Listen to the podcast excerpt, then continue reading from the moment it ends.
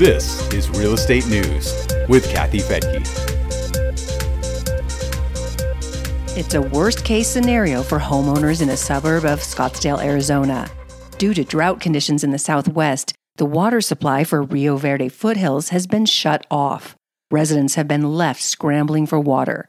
They've filed a lawsuit, but the bigger question is whether the building boom can continue in Arizona. Land has been inexpensive in Arizona, but without enough water, is that land really cheap? I'm Kathy Fettke, and this is Real Estate News for Investors. Scottsdale supplied Rio Verde foothills with water for decades, since it sprouted into existence in the 1970s. It's an unincorporated part of Maricopa County with about 600 homes and about 1,000 residents. The water was trucked in, but with a decades long drought and a shrinking supply of water from the Colorado River, Scottsdale says it needs to conserve water for its own residents and can no longer deliver water to Rio Verde. It's not just a wake up call for the residents of Rio Verde, but for residents across Arizona and the western part of the U.S., where drought conditions are ongoing. In a Time article on the water crisis, the author poses the question In an era where climate change is shrinking the water supply, should the desert state of Arizona keep building homes that depend on water from elsewhere?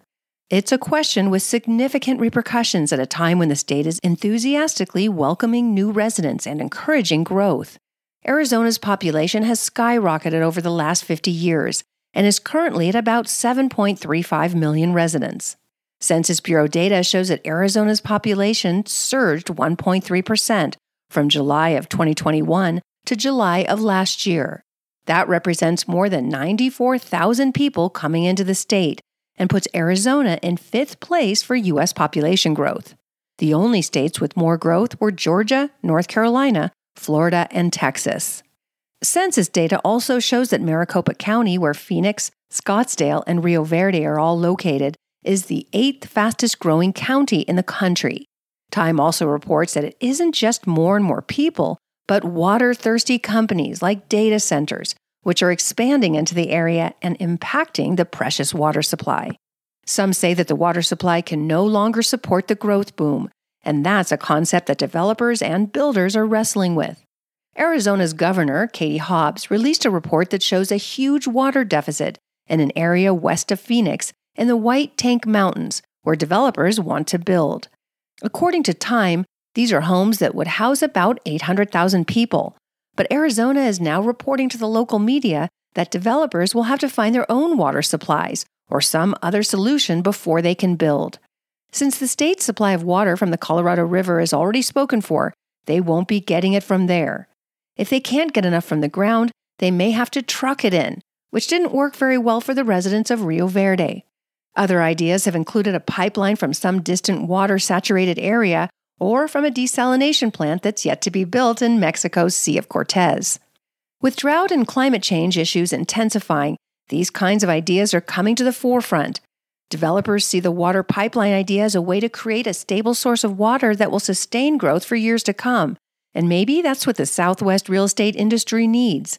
But Time reports there's also the unmentionable idea that growth cannot continue as it's been, and the pipeline desalinization idea is the only inevitable solution. It comes with several drawbacks, though. First, the process involves wastewater that would probably be dumped back into the Sea of Cortez and potentially harm sea life. The pipeline would also cut through Organ Pipe National Monument in Arizona and across land in Mexican territory, which might not sit well with various groups of people. Desalination is also very energy intensive and could generate a lot of greenhouse gas emissions. Carrie Meiser of the Yuma Audubon Society says, We as Arizonans can't just keep taking water from somewhere else without considering how it impacts the people and places we're taking it from. On top of those drawbacks, the desalination isn't cheap. It's sure to increase the cost of water for customers. Time reports that cities and states typically pay about 50 to $150 for one acre foot of water, which is about what a family of three in Phoenix would use in a year. The cost of desalination would add about two to three thousand dollars onto that price for the same quantity of water. If water gets that expensive, it's sure to impact Arizona's real estate industry. Properties with a secure source of water will suddenly be more valuable, while others would lose value. Banks also may be more willing to make loans to properties with stable, less expensive water. Currently, the Colorado River supplies water to about 40 million people in seven states and Mexico, including Arizona, California, Colorado, Nevada, New Mexico, Utah, and Wyoming. The wet winter has raised some amount of hope for a snow melt in the Rockies that will replenish the Colorado River, but as NPR reports, the winter is far from over and conditions could change.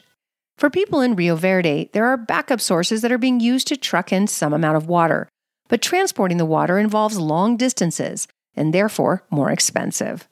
The New York Times says that water bills have jumped from around $220 a month to $660 a month, and it's unclear how long this backup arrangement may last. Some people have resorted to hauling their own water. They put the water into large containers in the back of their pickup trucks. It consumes an additional 10 hours a week just to get water. The Times reports that experts don't think Arizona will suffer big water cuts in the near future, but Governor Hobbs is promising to upgrade current groundwater rules. The update would reportedly address a long standing rule that allows developers to build five or fewer homes without proof of a 100 year water supply. The Rio Verde developers apparently skirted the rule by dividing the project into groups of five homes or less. Many people are drawn to Arizona because of inexpensive land prices and the beauty of the desert.